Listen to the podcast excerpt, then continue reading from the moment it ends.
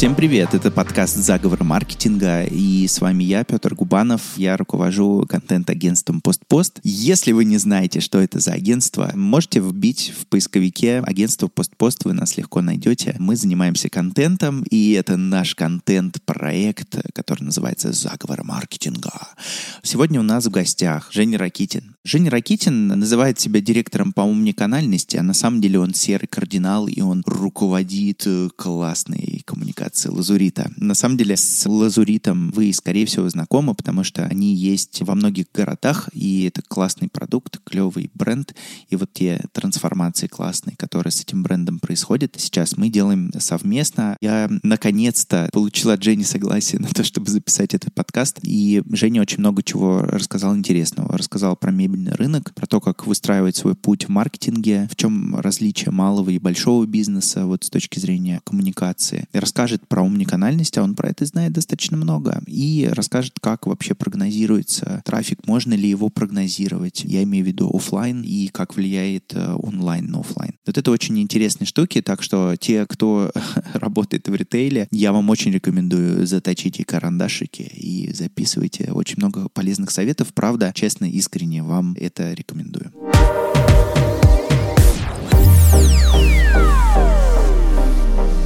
Расскажи о своем пути в маркетинге. Я его, конечно, знаю, вот, но, но ты расскажи тем, кто его не знает. В диджитале и в управлении диджиталом я уже, страшно подумать, лет 15. Будучи там студентом на третьем-четвертом курсе, все началось с того, что мы попали с супругой в веб-студию, где начали работать SEO-специалистами с нуля, и уже где-то через годик мы такие все крутые на четвертом-пятом курсе открыли свою веб-студию, потому что когда ты молодой, ты знаешь, как все сделать хорошо и быстро, и юношеский максимализм. Поэтому мы открыли свою веб-студию, но и был подход, главное, что мы будем делать не как у всех, не консервативно. Уже в то время был а, устоявшийся рынок веб-студий, где все все делали очень скучно и однообразно. Где-то с 2009 года мы начали активно развивать студию. Это был локальный воронежский рынок. Где-то уже через полгода мы стали значимыми очень на рынке, выиграли несколько премий, про нас много узнали, стали приходить как раз из-за нашего подхода. И далее мы начали развивать э, на российский рынок, становиться подрядчиками крупных агентств. Собственно, там мы с тобой познакомились. Это было в 2000, не знаю, 10-11 году, может быть. Распределенную команду начали строить в те времена, когда это еще не было мейнстримом. Зум и Телеграмма тогда еще никто не предполагал, что такое вообще может случиться. И потом где-то лет через 5 или через там 4 мы уже устали от агентской истории. Даже несмотря на то, что мы делали там крутые крупные проекты, за это время мы насмотрелись на все, что можно и все, что нельзя. Поняли, что надо делать свое, и с тем бэкграундом, с теми знаниями, которые мы получили за это все время, увидели там, не знаю, e-commerce, увидели разные тематики, поработали с всякими айдентиками, маркетингом, SEO. Получили такой набор знаний, который позволяет тебе сделать что-то свое и уже не наступать на большинство граблей, которые можно было наступить. Сделали онлайн и офлайн проекты, что только не делали, несколько из них выстрелило, часть продали на пике тренда, часть на спайде. Ну и как я уже говорил, что мы любим делать не как все, мы делали хайповый маркетинг. Например, у нас были офлайн и онлайн там квест-комнаты, и в одной из маркетинговых активностей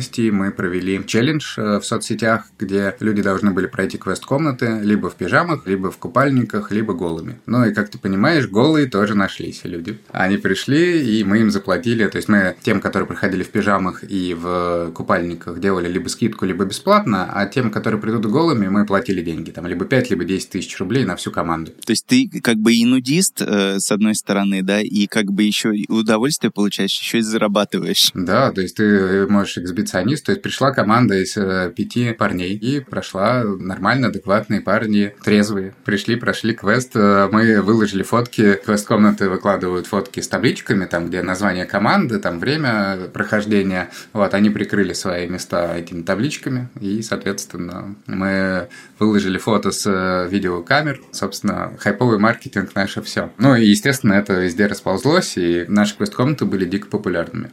Если дальше продолжать, лет пять назад мы окончательно там освободившись от э, большинства проектов, решили посмотреть с другой стороны, со стороны бизнеса, потому что когда у тебя есть такое понимание всего, что происходит, опять же, на рынке, в вебе, в агентствах, ты знаешь, как что делается, и можешь уже со стороны бизнеса построить э, большие бизнес-процессы, вывести с нуля или там с какой-то другой стартовой позиции. Этим бизнесом для меня стал Angstrem. Это крупный федеральный мебельный бренд. Я руководил там диджитал-маркетингом, и в паре с управляющим интернет-магазином мы создали один из значимых e-com ов э, страны. Понятно, что в 2020 нам сильно помог э, ковид, потому что когда люди сели, то мы уже к этому времени сделали все на своей стороне, и мы были готовы к принятию, так сказать, онлайн-трафика, продавать онлайн. Когда я приходил, было в команде около 10 человек, в итоге мы выросли потом до 150, то есть большим колл-центром, с большим количеством чатиков, крутой маркетинг и вот это вот все. И в те времена еще, когда я туда приходил, соответственно, часть мебельщиков уже умели в онлайн, но это в основном были лоукостеры и супермассовые какие-то ребята. А если брать средний сегмент э, или средний сегмент плюс, то это было не очень развито. Большинство компаний только начинало строить свои онлайн-базы, свои онлайн-планы и так далее. Про умниканальность немногие знали. Части, которые знали, они боялись спросить, поэтому мы уже тогда начали это делать. Примерно год назад я перешел в другой мебельный бренд Лазурит, который является одним из лидеров на рынке, 600 салонов по России, 150 в Москве. Также работает в сегменте средний плюс. И я являюсь директором по умниканальности, руковожу диджитал-маркетингом. Мы выстраиваем процесс по умниканальности, по эмоциональному интересному маркетингу и пытаемся стать лидерами на рынке. Слушай, круто. И ты даже рассказал какие-то вещи, про которые я не знал. Раз уж ты эту тему затронул, можешь рассказать, может быть, ты что-то вот с собой забрал из, условно, маркетинга вот в малом бизнесе, там, в средний и крупный? Или наоборот, какие-то вещи ты удивился, что они совершенно по-другому устроены, и то, что ты там знал и пробовал, здесь совершенно не работает? Если говорить про то, что я принес с собой, это, наверное, в большей степени запуск каких-то MVP-проектов, MVP-задачи, закрытия и так далее. Потому что большой бизнес, он э, пытается думать на 5-10 лет вперед, но при этом даже не проверяет какие-то идеи. То есть, если пришла идея, то давайте мы будем согласовывать это все 8-12 месяцев. После этого уже все, хайп упал и так далее. И это стало, наверное, одним из главных главных преимуществ, потому что мы могли быстро проверять идеи. Да, то есть, если мы хотели понять спрос на какую-то вещь, мы могли сделать, допустим, фейковую кнопку, да, или фейковый ассортимент ввести и посмотреть, как люди его смотрят, или как люди реагируют на тот или иной функционал, сервис. Мы это проверяли, запускали буквально на коленке, можно было нарисовать макет в Paint, отдать программисту, он это быстро слепит, и уже на следующей неделе мы запускаемся. Это из того, что мы принесли из э, бэкграунда. Один из примеров. А если говорить то, что не понравилось со стороны бизнеса, это, опять же, глубокая бюрократия. То есть, если ты хочешь повлиять на какой-то бизнес-процесс, то он может затронуть 80 департаментов. Тебе нужно написать бизнес-процесс, согласовать со всеми, провести где-то 15 встреч с каждыми. То есть, сначала установочная встреча, потом с каждым департаментом.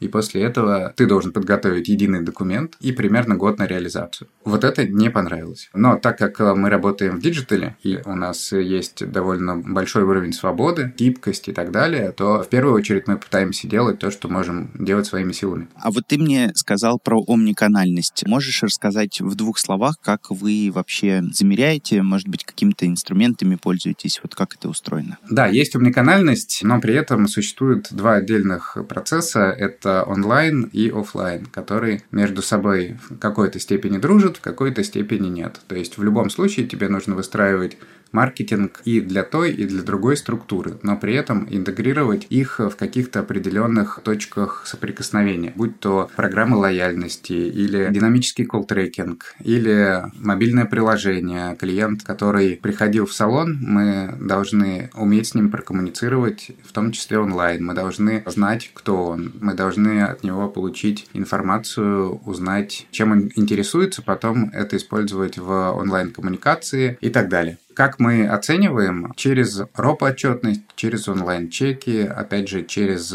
точки касания. Если человек, например, заполнил форму обратной связи на сайте, эта информация попадает в наш Data Lake, и потом, когда клиент приходит, например, в офлайн, мы уже можем знать, что он с нами прокоммуницировал на сайте, задавал такой вопрос, интересовался такой мебелью, и, естественно, есть информация о его визите, что он делал на сайте, по какой рекламной кампании он пришел, и таким образом мы можем оценивать вклад. Помимо этого мы проводим а, разные исследования, в том числе с Яндексом, по поводу того, попал ли человек в атрибуционное окно перед посещением офлайна. Да, то есть если он заходил к нам на сайт, видел рекламу, потом пришел к нам в салон, то Яндекс э, по собственной технологии может определить по обезличенным данным, был ли человек на сайте или нет. Также хорошая история с онлайн-чеками. Онлайн-чеки, когда приходят по смс или по email, то с каким-то процентом вероятности человек откроет э, эту коммуникацию либо с мобильного телефона, либо с десктопа, и таким образом перейдет к нам на сайт, мы заберем э, его куки. А ничего, что я это рассказываю, это же только маркетологи слушают. И... Да не-не-не, потребители нас не убьют. На самом деле это же все открытые данные, поэтому ничего нет страшного. Есть, кстати, очень классный у моего очень хорошего, значит, знакомого, у Ромы Нестера, мы с ним тоже делали интервью. Очень классный чувак, прям мне очень нравится, что он делает. Это, ну, один из создателей сегмента. Он там успешно, значит, его продал. И это человек, который очень хорошо все знает про дата-аналитику, в общем, и всякие такие технологические хитрости. Он, ну, по профессор в высшей школе экономики, маркетинг преподает сейчас. И у него очень классный сейчас запустился подкаст. Это бесплатная интеграция этого подкаста сюда. Там есть интересная очень такая серия про вот как раз данные. И, и прям ты можешь ее послушать, наверное, какие-то вещи для тебя будут вообще там типа супер в новинку, но действительно как черное зеркало становится страшно, насколько много про нас всего знает, про транзакции и все остальное. Я потом, наверное, тоже и в подкасте поделюсь чуть больше информации вот на, на этот счет, потому что раз уж мы эту тему затронули. Ну, в общем, давай подытожим. Типа онлайн-чеки, приходит ссылка тебе на электронный чек, ты заходишь, и как бы система про тебя узнает, кликал ли ты там по имейлам, смотрел ли ты там, не знаю, какую-нибудь таргетку там и так далее. Ну, в принципе, такие базовые понятные вещи, но не все допирают то, что можно там через ОФД как бы эту информацию получать. Это хороший такой инсайт.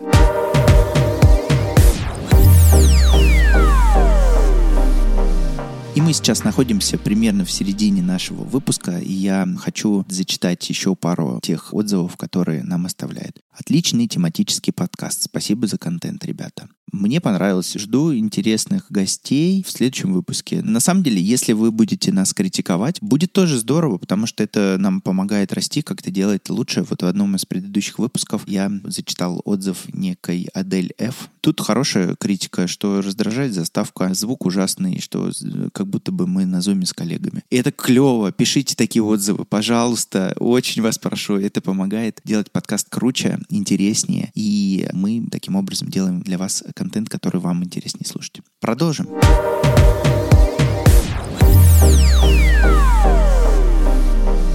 Хорошо. А есть у вас какое-то свое решение по CRM-системе или вы пользуетесь какими-то вендорами? Ну, соответственно, у нас своя CRM-система, точнее, не своя CRM-система, а Retail CRM, но тот, который позволяет там закастомизироваться. Своя система у нас ROPA отчетности и Data Lake, то есть у нас со всех источников э, с телефонии, с 1С все падает в единую систему кастомную, плюс все данные подтягиваются с сайта, с колл-трекинга и так далее. Туда же падают данные из онлайн-чеков, и эта система, она является является таким интегратором, который забирает со всех источников и отдает в сервисы, которые нам нужны. Например, у нас есть интеграция с Яндекс метрикой по офлайн конверсии. Мы, опять же, в обезличенном виде загружаем э, все офлайн конверсии, которые у нас происходят, и уже относительно этого Яндекс мэчит по своей базе и показывает, по каким рекламным кампаниям, там, по органическому трафику, по email рассылкам люди пришли в офлайн. И, получается, по системе у нас есть еще такие базовые типа Google BigQuery, ClickHouse. Там мы тоже храним данные обо всех активностях клиентов в рекламных источниках, на сайте и так далее. И на основании этого мы строим ROP-отчетность, да, то есть учитывая все данные, которые у нас есть, а это огромное количество, мы уже выстраиваем ROP, и сейчас 22 год у нас был посвящен тому, что мы строим этот великий магический отчет, который хотят все, но не все понимают, как его сделать, и, соответственно, в 23 году мы уже будем знать очень много о нашем РОПа и сможем эффективно использовать средства, потому что мебельщики — это те ребята, которые не могут э, себе позволить вкладывать большие деньги в онлайн с одной стороны, потому что 10-20%, у кого-то 30%, но это прям мастодонты, которые имеют э, онлайн-выручку, либо это чисто онлайн-игроки. То есть, если мы говорим про мебельный ритейл с большим количеством магазинов, то люди все-таки до сих пор предпочитают э, пойти пощупать диваны, матрасы. Это, конечно, сместилось с 2020-2021 года в сторону онлайна в большей степени. Раньше вообще было там, условно говоря, онлайн занимал 2, 3, 5 процентов. Но из-за ковида, из-за развития технологий, доставок, э, люди поняли, что все-таки можно покупать что-то онлайн, даже такие большие вещи, как мебель. То есть, если раньше люди боялись потратить там 100 тысяч рублей или 200 тысяч рублей в онлайне, сейчас они этого не боятся. Я до сих пор вспоминаю, как мы приходили на первой конференции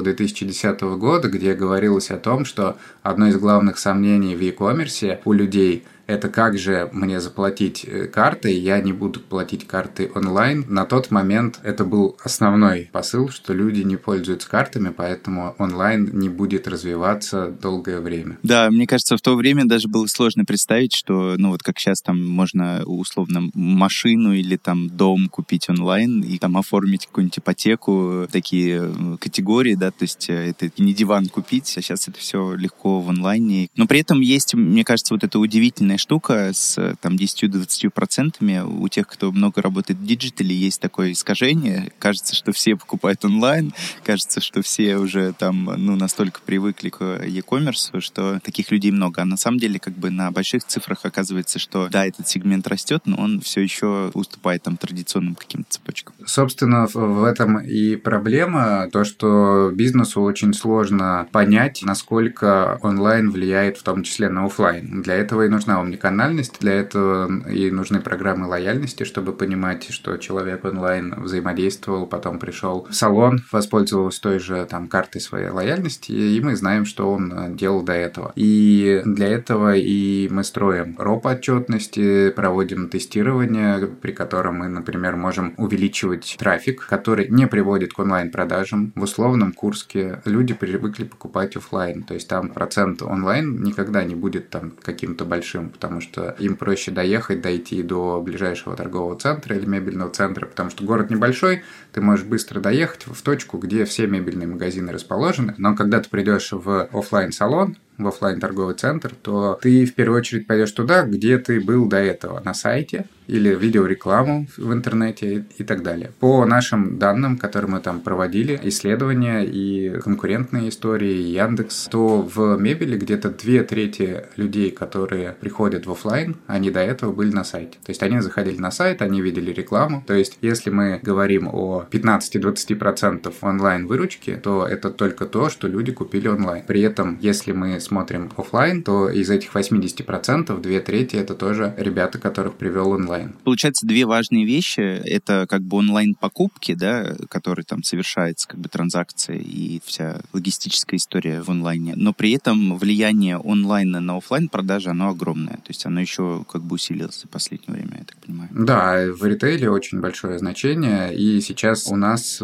больший бюджет, наверное, даже близкий к всему бюджету, используется в диджитальный маркетинг, в увеличение узнаваемости бренда, в перформанс-инструменты, инструменты, бренд-форманс инструменты. И таким образом, если мы говорим о экспериментах, то мы можем, например, опять же, если возвращаться к условному Курску, увеличить трафик на сайты рекламные компании, медийные компании и не увидеть прироста в онлайн-продажах, то некоторые компании думают, что это деньги, потраченные впустую. Но когда ты начинаешь ставить себе в KPI метрики офлайна, смотреть, насколько выросло количество людей, количество офлайн трафика в салоны, или ты смотришь, насколько выросла выручка, то ты можешь просчитать тогда омниканальный магический эффект онлайн-маркетинга и от этого уже раскатывать это все на другие регионы, на всю страну. И такие тесты мы проводили, наверное, в течение четырех лет и понимаем, как это работает, куда идти, и таким образом работаем с ропо-эффектом. Благодаря этому мы перешли на омниканальную стратегию с точки зрения онлайн-маркетинга и с точки зрения в целом работы с трафиком. А можно как-то вот спрогнозировать, допустим, ты делаешь какую-то активацию точечную, да, в каком-то городе, можно ли спрогнозировать офлайн трафик вот в зависимости от этого? Какие предпосылки нужны для того, чтобы это было возможно? Опять же, это все проводится через тесты, то есть ты делаешь сплит бюджета, понимаешь, что емкость на онлайн-рынке по мебели, например, там, или, не знаю, по диванам в определенном регионе такая-то, знание твоего бренда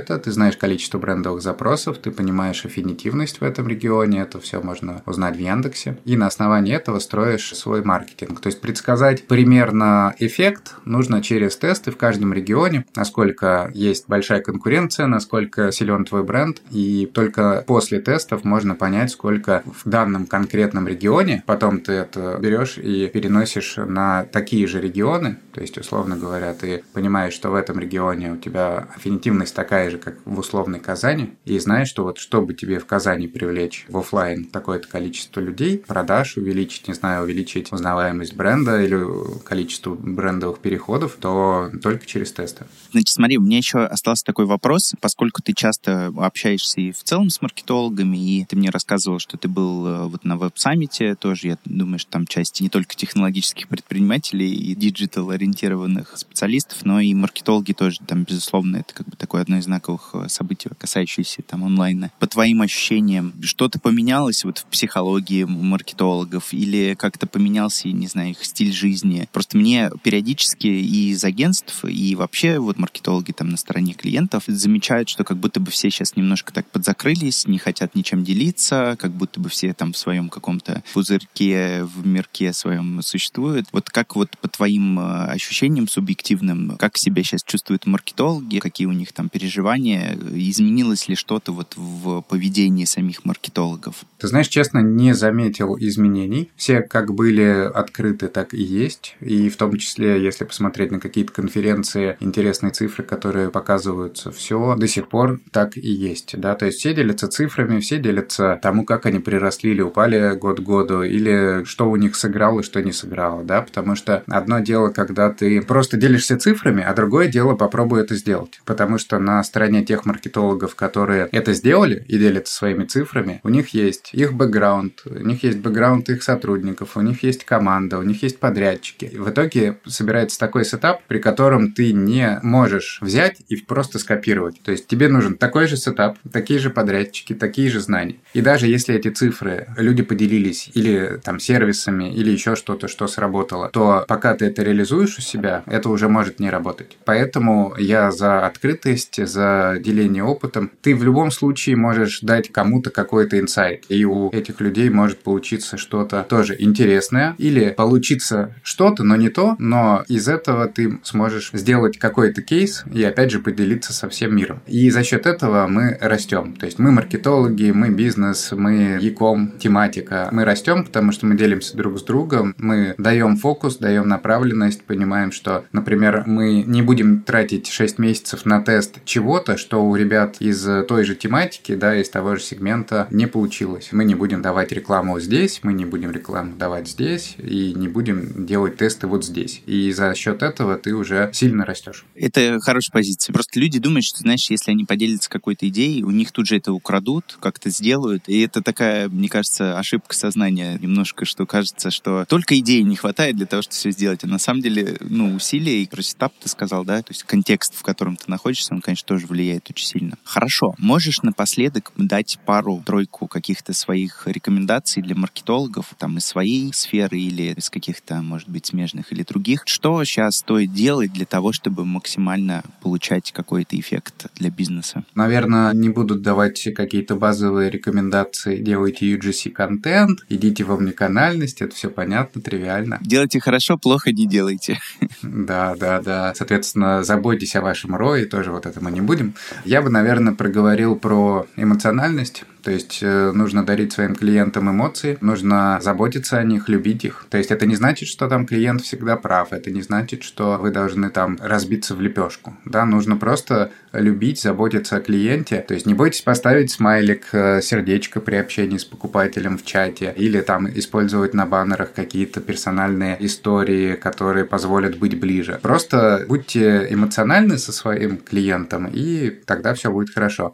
И, наверное, второй еще важный момент. Не надо бояться идти в проекты сейчас, несмотря на высокую неопределенность, потому что если вы это не сделаете, то сделает кто-то другой, будут они на коне, а вы будете либо в догоняющих, либо уже где-то далеко.